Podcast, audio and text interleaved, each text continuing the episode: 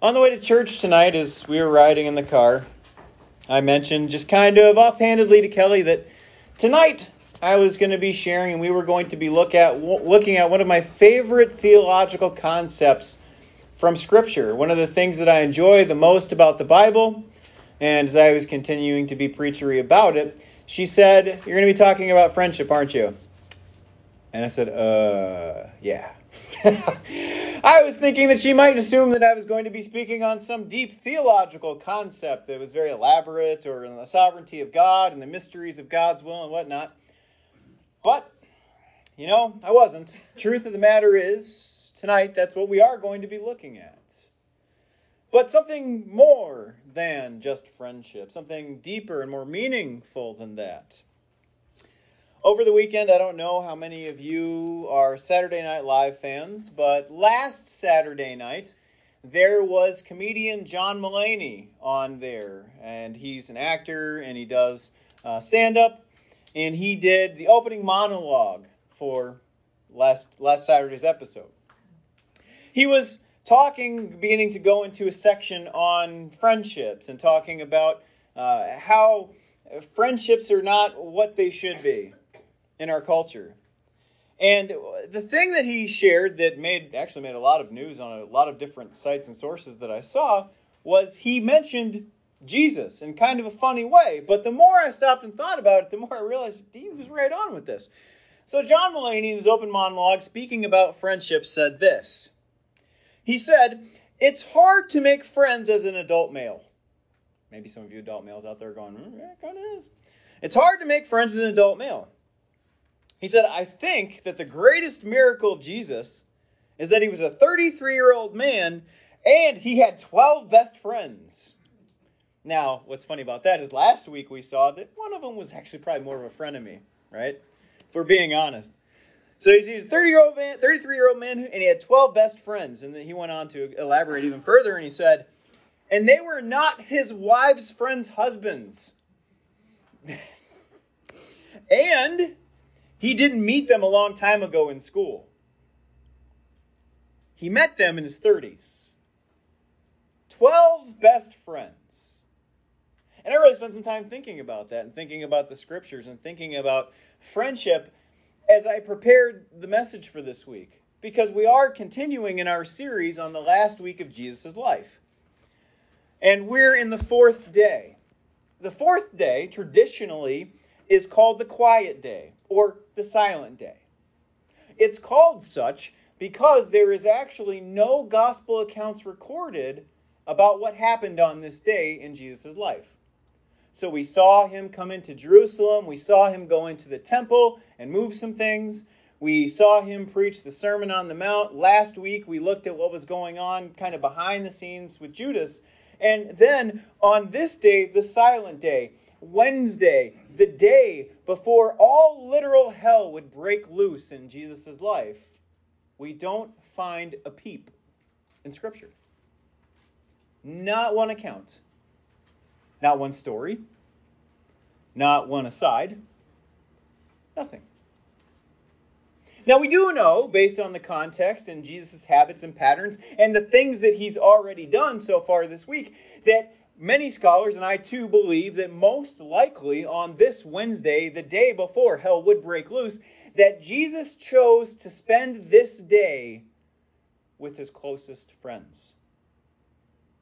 Because as we've talked about every message from the beginning, he spent a lot of time and he spent each night during that week at the Mary and Martha bed and breakfast, right? The Air M&M B&B. And I believe, as many do, that he spent the entire day this day just with them. With them and, and the disciples as the disciples were coming and going, because Jesus would have been preparing for the Passover, which is to happen the next day. So he spent it with the closest people in his life, with his closest friends. You might have thought it was weird when Sean came up and I had Sean read one verse tonight. And that verse simply was Now Jesus loved Martha and her sister and Lazarus. You might go, okay, great. So um, Jesus loved a lot of people. Jesus is love, right? Well, the funny thing about that is there are very few references in the Gospels to Jesus loving specific people by name. We know that there was the disciple that Jesus loved. And we know very specifically there were these people that are mentioned by name, people that we've seen in other messages, right? And the thing is, when you look at the entirety of the Gospels and you look at everywhere that Jesus went for three and a half years of his ministry that's recorded in the Gospels, he met with and interacted with dozens and dozens and dozens and dozens of people. Just lots and lots. You know, we like to make excuses about how we don't have time and we're too busy for our friends. Well, none of us is the Messiah who's here to redeem God's people and bring the Gentiles into the kingdom, right? I mean, last I checked, I wasn't. I don't think any of you are that busy. And yet, in spite of all of that, in spite of everything that Jesus did and everywhere that he went and everyone that he interacted with and everyone that he had a relationship with, he still had time and made, because he made it, not just because he had it laying around. He was the busiest person who's ever lived. He made time for his friends. He made time for them.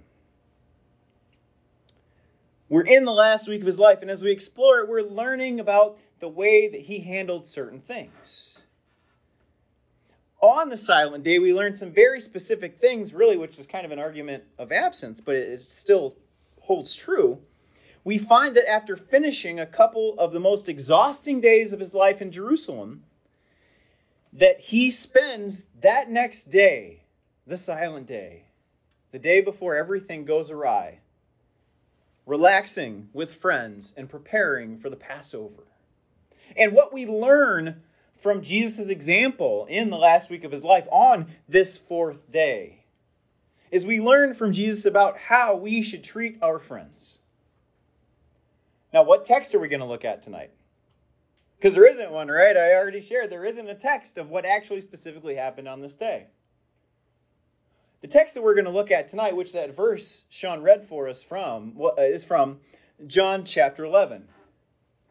And we're actually going to look at an account of probably, in many ways, the very worst day in the life of Mary and Martha and Lazarus, and how Jesus handled that. The people that he loved, that he made time for. Because again, and I can't stress this enough, you will never have enough time for the people in your life, your life unless you make it. You just won't. And Jesus, when you, I want you really to try to get your head around this because Jerusalem, which is where everything goes down in that last week, Bethany, which is where they live, is just outside of Jerusalem. Like it literally is right there. It didn't take long for them to walk back and forth from Jerusalem to Bethany, where Jesus was going to stay the night. Jesus' base of operations, however, was all the way down in Galilee. So, for Jesus to make time for the people that he loved, which we see in several accounts in the Gospels, three, which is actually a lot when you think about the entirety of the Gospels, that he would Jesus would make time specifically by name for these people, which he undoubtedly spent so much more time with, because we have only have the three recorded, but it's three more than most people. He would have had to go way out of his way to go and see them, to spend time with them, to cultivate that friendship, to make things work, to work through things. It wasn't like you could just shoot him a text. You're talking days through dangerous territory to go and make those people special in his life, and he in theirs. So let's look at this account of probably the worst day in their lives and how Jesus is a friend to them. And we're going to see some things that we can learn from that and how we should treat our friends. John chapter 11, beginning in verse 1. Now, a certain man was ill, Lazarus of Bethany, the village of Mary and her sister Martha. It was Mary who anointed the Lord with ointment and wiped his feet with her hair, whose brother Lazarus was ill. So the sisters sent to him, Jesus, saying, Lord, he whom you love is ill. But when Jesus heard it, he said, This illness does not lead to death. It is for the glory of God, so that the Son of God may be glorified through it. Now, Jesus loved Martha and her sister and Lazarus. So when he heard that Lazarus was ill, he stayed two days longer in the place where he was. Then after this, he said to the disciples, Let us go to Judea again. The disciples said to him, Rabbi, the Jews were just now seeking to stone you. Are you going to go there again? And Jesus answered, Are there not twelve hours in the day? If anyone walks in the day, he does not stumble, because he sees the light of this world. But if anyone walks in the night, he stumbles, because the light is not in him. After saying these things, he said to them, Our friend Lazarus has fallen asleep, but I go to awaken him. The disciples said to him, uh, Lord, if he's falling asleep, he will recover. Now Jesus had spoken of his death, but they thought that he meant taking rest and sleep. Then Jesus told them plainly, Lazarus has died. And for your sake, I am glad that I was not there, so that you may believe. But let us go to him. So Thomas, called the twin, said to his fellow disciples, Let us go, that we may die with, or let us also go, that we may die with him. So what do we have here? We have a really crazy account of the people who were most likely, or they were not most likely, who were the closest people in Jesus' life to him. One of them falls ill and is sick to the point of dying. Jesus gets word of this, like they send word from the house in Bethany all the way to where they were. He gets word that Lazarus is sick from Lazarus' sisters. And you think, well, I mean, you got to rush there, right? if one of your closest friends, you think if they're sick and they're potentially about to die, you you you'd think you would go right to them, right? You'd want to be there to try to help, to do whatever you could to help, especially if they might not make it. You want to see them. Yeah, but Jesus doesn't do that, does he? He stays two more days, which had to just be uh, befuddling and confusing to everyone involved. And he's like, no, we're not going anywhere yet. And the disciples had to be going, what in the world are you literally just waiting around for this guy to die? Why are I, are you afraid that if you go back there, you're gonna get they're they're gonna try to kill you again? Is that what this is, Jesus? Why are we waiting two more days? But he waits the two more days. He receives the word and he waits the two more days. And then after those two days have passed, he says, "Okay, it's time to go." And they're still confused, undoubtedly, because they don't know fully the depth of the situation here. Jesus supernaturally knows that Lazarus has passed. They do not, because the last they heard he was still alive. Jesus fills them in on this. And you know, this is one of those passage, passages where it's hard not to look at and go, why in the world is Jesus being such a big jerk? But I think it's, it's very important that we get a hold of that and that as human beings we reconcile why that's not the case. So he then says, okay, now we're going to go, guys. Let's go down and see Lazarus. He's dead. And now they're probably all going, oh, we're bothering? No. Uh, okay, you know, we'll go and do the Jew- Jewish funerary rites. The, the, the important things, then there are several important things I think we need to see in this worst day of his friends' lives and how he responds to it that I believe we also encounter in our own lives when we strive to try to have friendships with people. Deep, meaningful friendships. Now, I could preach another message on this entirely about how our culture is pretty doggone terrible at friendships. Our culture is such that as you get older and you progress through the normal stages of life, you go on, you do the school thing, you find your spouse, you have kids, you kick your friends to the curb, you maybe send them a Christmas card once a year, check back with them. If they happen to have kids that are about the same age, you might do some play dates. Maybe the kids grow up together, but then when they go off and they separate, you don't really talk to the, the parents anymore. And it's all very situational and conditional and circumstantial. And we just we don't see that. We don't see that in Jewish culture and we don't see that with Jesus. But again, another sermon for another time.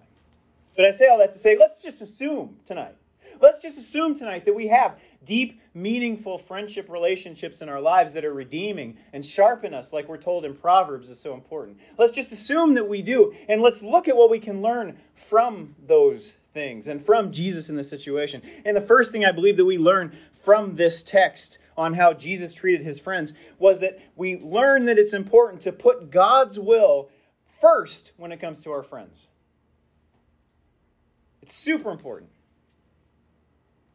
Super important. Do I think Jesus was sad that he and only he really knew the full scope of Lazarus' sickness and knew that he was going to die. Imagine, Jesus was 100% man, just as he was 100% God. And imagine one of your best friends, you know for a fact, is dying and will die. And that you could see them if you hurried potentially to get down there. But Jesus knew that's not what God wanted him to do. And he knew there was a very specific reason why he didn't want them to do that. And even in knowing that, he still had to wrestle with and reconcile those feelings of knowing that his friend was suffering and would experience death. And he wasn't there. Why? And Jesus is clear about that in the text. He says in the first section, in verse 4, when Jesus heard, he said, This illness does not lead to death. Again, probably confusing for everyone, right? But again, Jesus is thinking, I'm going to be bringing this guy back. There's going to be a resurrection. That doesn't take away the pain, right? A lot of times in life we experience loss even when we know things will be better on the other side. If we have parents or loved ones or whatever who know the Lord, when they die, it still hurts, right? Even though you know you're going to see him again someday. So it doesn't take that away, but Jesus knew there was something bigger here, something more important, that God was doing something here. And he had to stand by and let God do it and not interfere. And not do what many of us as human beings would do and go and try to call the cavalry and ride in and try to save the day at the 11th hour. This illness does not lead to death. It is for the glory of God, so that the Son of God may be glorified for it. And we learn it's important to put God's will first in the lives of our friends because God is oftentimes doing something in our friends' lives. And we have to let him. And maybe he's doing something good in their lives. But maybe it doesn't mesh up with our plans. And it's a struggle, and we just don't know what's going on or what to do with that. And we want to somehow interfere. And we have to go, no. Whatever this is happening, whatever going on, is meant to glorify God. But maybe, maybe it's something else. Maybe our friends are making decisions that are not good uh, decisions that could ruin their life. And maybe we've already done what God calls us to do, and as friends, we've lovingly confronted them. And we've done everything within our, our power without overstepping lines to try to reach them. And God says, They're in my hands now. But we go, you know what? I just I'm going to do something. I'm going to yell at them. I'm going to do whatever. I'm to I'm to I'm willing to sin even in order to try to do the right thing. And God says, "No. I'm doing something there." Just as, as I allow this thing, whatever it is, to happen in your friend's life, you too need to let it happen. Because on the other side, there's another plan. There, God is doing something that we can't see. Jesus had to essentially live with the fact that he had to let his friend die because God's will meant something greater. And there are times that we will experience things in the lives of our friends where we'll want to interfere, we'll want to intervene, we'll want to try to save them, we'll want to uh, do lots of things we have no business doing because God is actually doing something even greater in their lives that maybe we can't fully see. But there's another thing that sometimes we do with our friends as adults, isn't there? Because on the one end, we might try to rush in and save them and interfere with God's will for their lives and interfere with what He's doing there. What's the other thing that we like to do as adults when our friends are doing things that we don't agree with and are hurting us and all of those kinds of things? We drop them. We go, well, I don't have time to deal with all that drama. I've got better things to do than be there for them. If they're going to be like that, I don't really need them as a friend anyway. I'll just not have any. And that's not what God calls us to do either. Because God does not do that to us when we are that friend.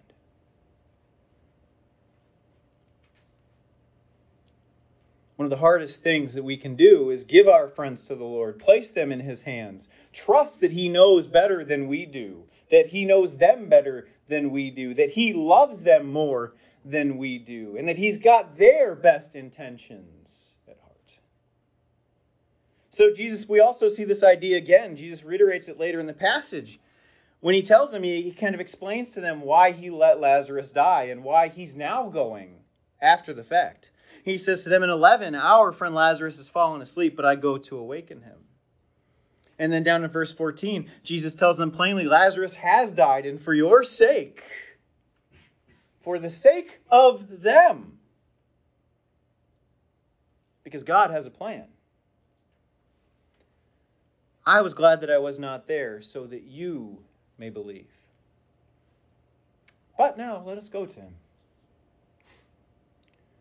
From this particular account and from many other places in the Gospels, we learn from Jesus that God's will is more important than anything else, and that He always has a plan that we can't see often behind the scenes that's bigger than anything that we could come up with.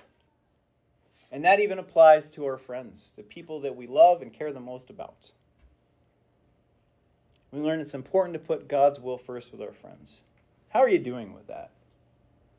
First of all, do you have any real, deep friends that aren't circumstantially driven, that are more than just incidental life phase people. If you do, that's awesome. Thank God for that. But I want to encourage you in that. Take time to give them to the Lord and look at what He's doing in their lives and make certain that you want His will in their lives more than you want your will in their lives. The first thing that we learn is that it's most important to God put God's will first in the lives of our friends. The second, and this is really my, one of my favorite themes in Scripture, and I could again talk about this probably for many, many, many sessions. The second is this. We learn it's important to cultivate committed love with our friends. So why did Sean read verse 5? And that's it. It's because it's so very important to realize how significant it is that Jesus loves these folks. Not just in a, oh, Jesus came to die for everyone, and we hear so many times in church and talk about all the time. We just, it's kind of almost become a thing where we're like, oh, yeah, I know that. Okay, great. Thanks, Jesus. But no, Jesus loved them even more than that. He specifically loved them and had a relationship with them. Now, he does have that with us, it's true. We do experience that. But he had a relationship with them in the flesh, too. Something we won't experience this side of eternity. He loved them. He loved them with a special kind of love that it's so amazing. And I, am a bit of a romantic, I'll be honest. But it, not romantic in the sense of like love, feelings, all that, but like actual deep, meaningful love. In the Hebrew, my favorite concept of Scripture is called the Hesed. There is no actual English word that encapsulates the full meaning of what that word in the Hebrew means. The Hesed is a, a deep, loyal commitment, a steadfast love that is irrespective of time and circumstances and trials and struggles. It is a commitment that can, in fact, be at times one sided but still just as legitimate. It is a covenant love. It is a love that we find in Scripture that is described of God for his people. In the Old Testament, Jesus loved his people whether they were following him and serving him and loving him and obeying him. He loved them just as much when they were in captivity in Babylon and Assyria, and those times when they chased other gods and rejected him. He loved them and was committed to them and was there for them. It's a love that God has unconditionally for those that he considers his friends, his people. There are other examples that we see in the Bible of this Hesed love, this covenant, committed, faithful, loyal, undying love. You maybe have heard of some of them. The only real place that we see it pictured in the New Testament is when Jesus uses the parable of the Good Samaritan. Now, that was very one sided, right? Because the, the guy who was basically left for dead, he was kind of unconscious. It's kind of hard to commit to somebody when you're not really with it. Yet, however, the Samaritan, though, the one who spent his money, who used his donkey, who took and went the miles to take this individual to ensure that he lived and got the care that he needed at personal sacrifice and great cost himself, demonstrates intentionally through Jesus' story the power and the importance of Hesed, love. He was committed to making certain that this man lived. And then Jesus uses that as a moment to challenge the people around him to say, that is how we love our neighbor. It is a love that is covenant and community based, in that we have an obligation to the people in our community, the friends that we have in our lives, to sacrificially love them when it stinks, when it hurts, when it costs us something we owe them. You would go, I don't owe anybody anything. They didn't do anything. No, you owe them. If you are in a commitment to them, a covenant, hesed, love relationship, as we see pictured in the scriptures, you owe them. I'm tired of churches that have these casual relationships that don't go beyond the walls that they're found, that don't bother with the people there unless it's convenient when we owe one another to be there for each other.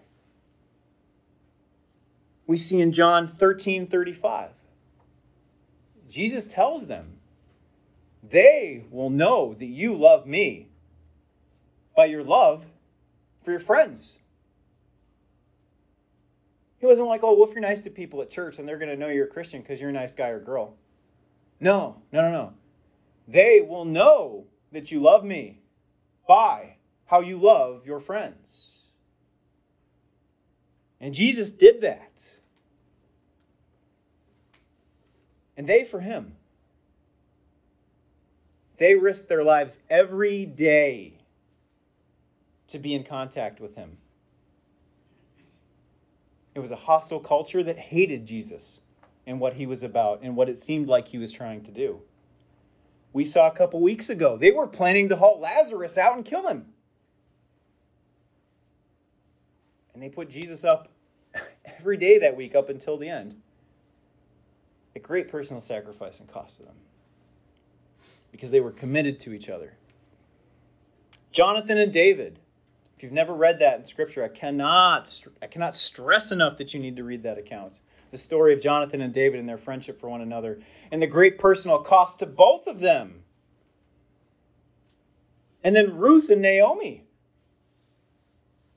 Uh, we miss we often when we read about Ruth, you know, we make it about Ruth and Boaz and all that, but man, Naomi demonstrates a covenant hesed loving relationship for Ruth that I would argue is just as important as anything with Boaz because she could have gone off and just left her not not eh, daughter-in-law really. I mean, they weren't actually really connected by blood.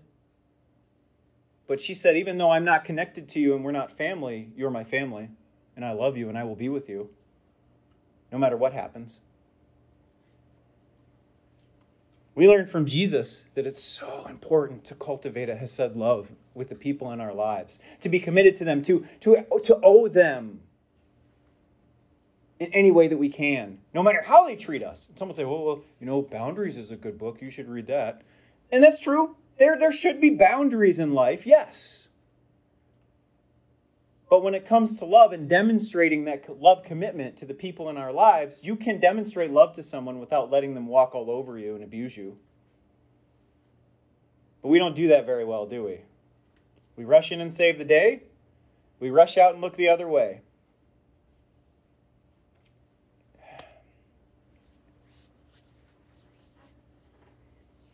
Jesus shows it's important to cultivate Hesed, love with our friends. How much do you love your friends? Would you give your life for them? Again, not in some romantic, epic way. Would you give your life not your breath, not your oxygen, uh, your skin and flesh and bones, would you give your life every day to be there for someone, even if they don't treat you the greatest, even if they don't really reciprocate, even if they don't exactly love you like you love them? Would you do it? Do you have anyone like that in your life? Jesus shows us first that it's so vitally important to put God's will first in our friends' lives. He shows us the importance of cultivating a committed, hesed relationship, a love relationship with our friends. And then we do see it's important to risk ourselves with our friends. So, why do we go from rushing in to save the day to rushing out to looking the other way? It's because we don't want to be vulnerable. We don't want to risk. We don't want our relationships to cost us anything. And when it looks like they might, we run. Jesus didn't run. If you're alive long enough and you know people long enough, you realize that real friendship is almost never convenient.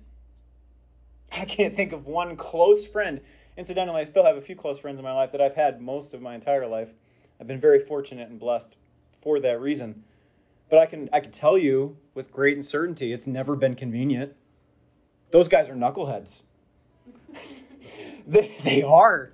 They continuously do things where I'm just like, dude, why? And oh no. Okay. I, I love you anyway. But man, if you can, let's try to think next time. Real friendship is almost never convenient, but that's what we want, isn't it? Especially in this culture. We want everything to be easy. We don't want risk. We want risk management. Companies spend billions of dollars for risk management, right? Because we try to protect ourselves against everything. When I read this passage and I look at the conversation that takes place back and forth between the disciples, and I look at what transpires and you look at how Jesus processes and handles that, when he does make the decision to go, how do the disciples respond? What do they say? They say this. He says, "Let's go to let us go to Judea again." And the disciples respond to him in this way. They say, "Rabbi, teacher." Notice that they use the word rabbi and not Lord, right? Because a lot of them were quick to use the word Lord because they did love him. They did recognize him as their Lord, their master. But they use the word rabbi, which simply means teacher, which is kind of a, it's like a distancing term. In fact, anytime you see Judas interacting with Jesus in the Gospels, it's always rabbi. File that one away. Because it keeps him at a distance. And what do they say? In fact, it was probably Judas who said this right here, even though we don't have the name. I know I'm throwing him under the bus and all, but every you have every reason to do it. He's Judas. So, I, I mean, he's a rabbi. The Jews were just now seeking to stone you. And are you going there again? Are you crazy? Do you want to die? You're telling us that Lazarus isn't long for this world. And in fact, he does then tell them that he is dead. And they go, What in the world? Because not only were they thinking about Jesus' safety, who else's safety were they thinking about? Uh, yeah, they have their own. They're like, well, great, here we go. Now we're going to find another Messiah to follow. If we make it, I don't even know if we're going to make it. And it's interesting what Jesus tells them. In typical Jesus fashion, he doesn't just lay it out for them in simple terms. He gives them this really vague illustration, probably to make them think, I would guess. Give them something to think about while they're heading to certain death but he take their mind off of it. But he, he tells them this. He says, "But if anyone walks, or he says, if anyone walks in the day, he does not stumble because he sees the light of this world. But if anyone walks in the night, he stumbles because the light is not in him." And they're probably going, oh, mm, "Wow, it's kind of heavy, Jesus. Uh, I'm gonna need some time to think about that one." But what I believe he was saying here was he's telling you, guys are worried about dying, about risking, but if God is in this, which Jesus believed that he was, he knew that he was they, he knew they were going to be fine. We go from this to this because we let fear determine our decisions. We don't trust that when it comes time to be there for our friends, to take the risks for them, to sacrifice ourselves for them, to lay ourselves open vulnerably with them, we don't trust that God's got us. We don't trust that if it's His will, He's going to work it out. We let fear make our decisions. And that's what the disciples were doing here. But Jesus said, No, guys, let's go. Yeah, you know what? Hey, they could kill me again. Hmm, and they eventually do. But right now, in this moment, where we're going, we're going to be okay. Because we're doing what God wants us to do. We're risking ourselves for a friend, Lazarus, and Mary and Martha, who are grieving uh, inconsolably at this point, I would guess. Because not only were those two ladies thinking, our brother is dead, whom we're super close to, but Jesus, our friend, has let us down because he should have been here two days ago. And he could have done something about it, but he didn't. In fact, we see another account later that we're not going to look at tonight where they actually called Jesus out on that. And they say, You could have been here. You could have stopped this. You could have fixed it all. You could have made it not happen.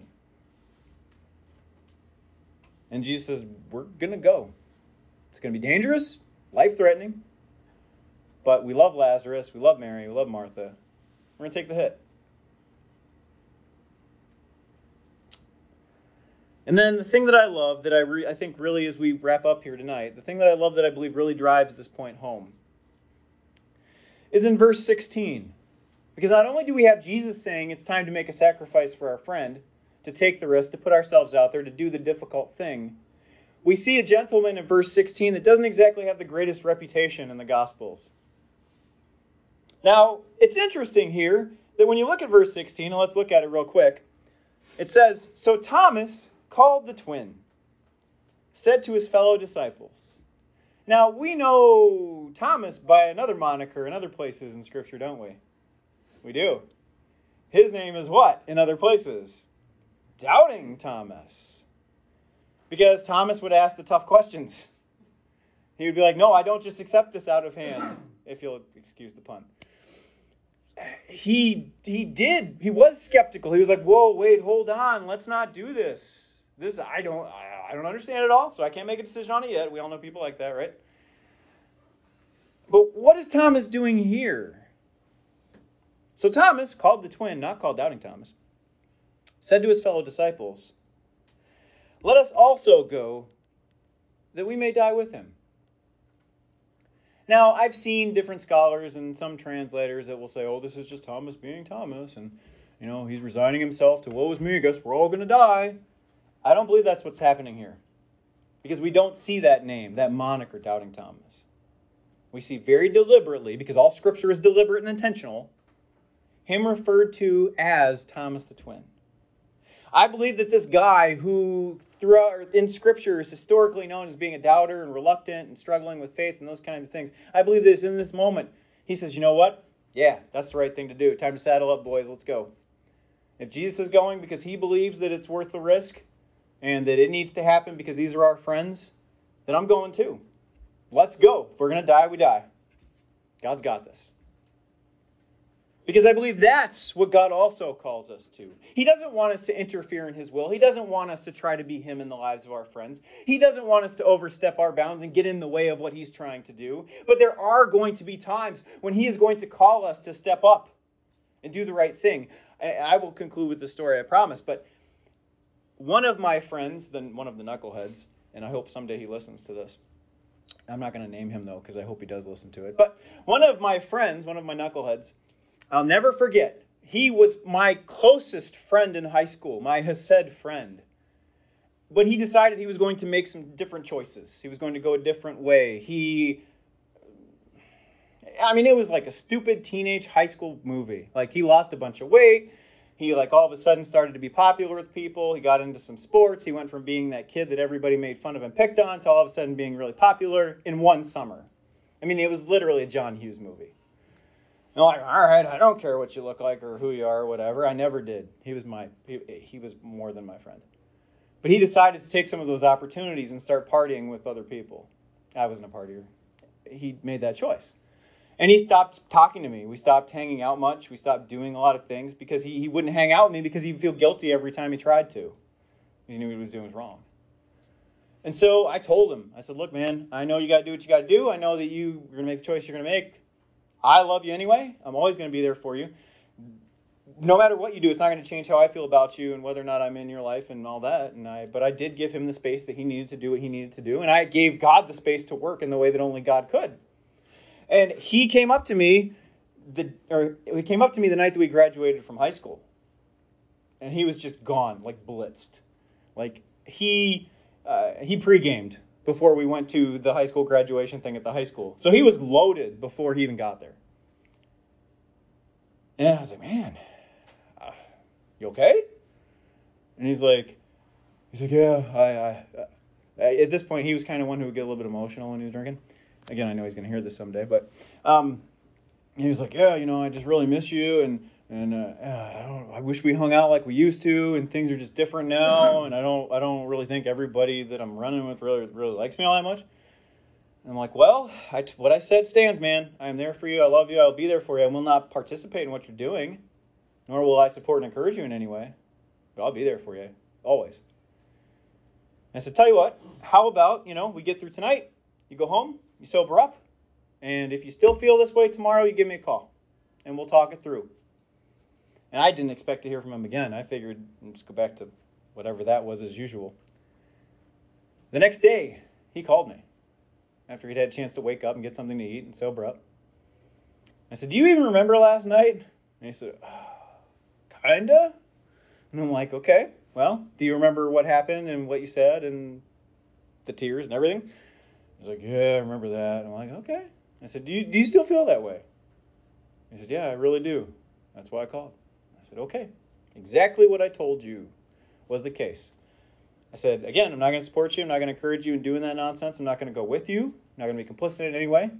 But I'll always be there for you. And if you want to spend time with me and you want to hang out and you want our friendship to be what it can be, let's do it. And he did. He he did. He cut all that off. He stopped it wasn't necessarily overnight, but it took a little bit, but not very long. And we began developing that friendship again. It scared me to death. I thought I was going to face losing my friend again, watching them walk away and reject me. And I'm so glad that I trusted that God was doing something. And I took the risk and let myself be vulnerable. Because to this day, I still consider him one of my best friends, and we still talk. It's important to risk ourselves with our friends, even though it could cost us circumstantially, personally, emotionally. It's worth it. Jesus shows us on the last day before everything goes crazy in his life that the most important thing to him was spending time with the people that he loved and loved him. Do you have that in your life today? Do you have people that you know you are committed to that are your friends? That you owe things to? That owe things to you? Because of that friendship? If you do, I cannot stress enough tonight as we close and, and conclude and we're singing and all, take a moment and give them to God. Thank God for them like you've never thanked Him for anything.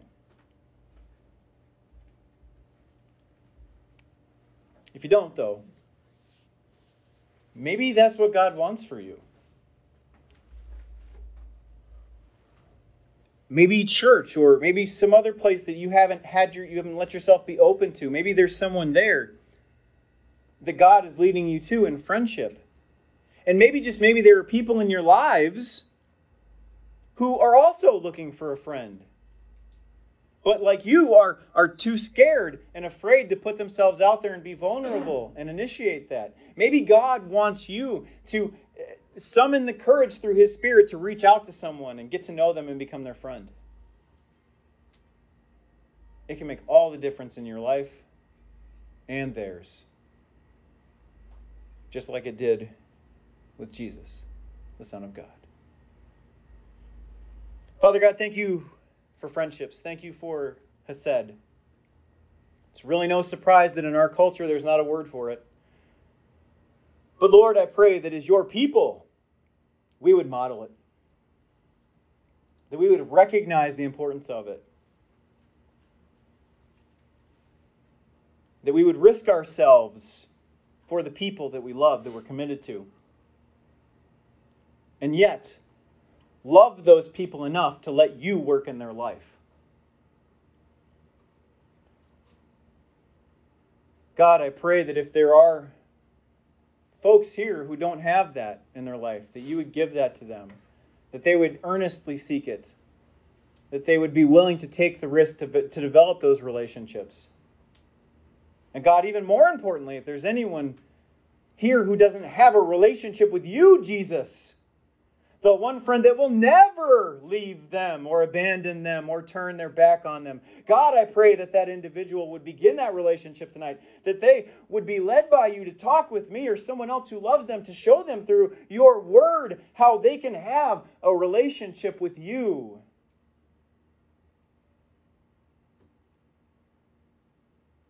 Jesus, thank you for taking the risk for us for literally dying for us. Help us to show you the love that we owe you to. And it's in your name we pray tonight. Amen.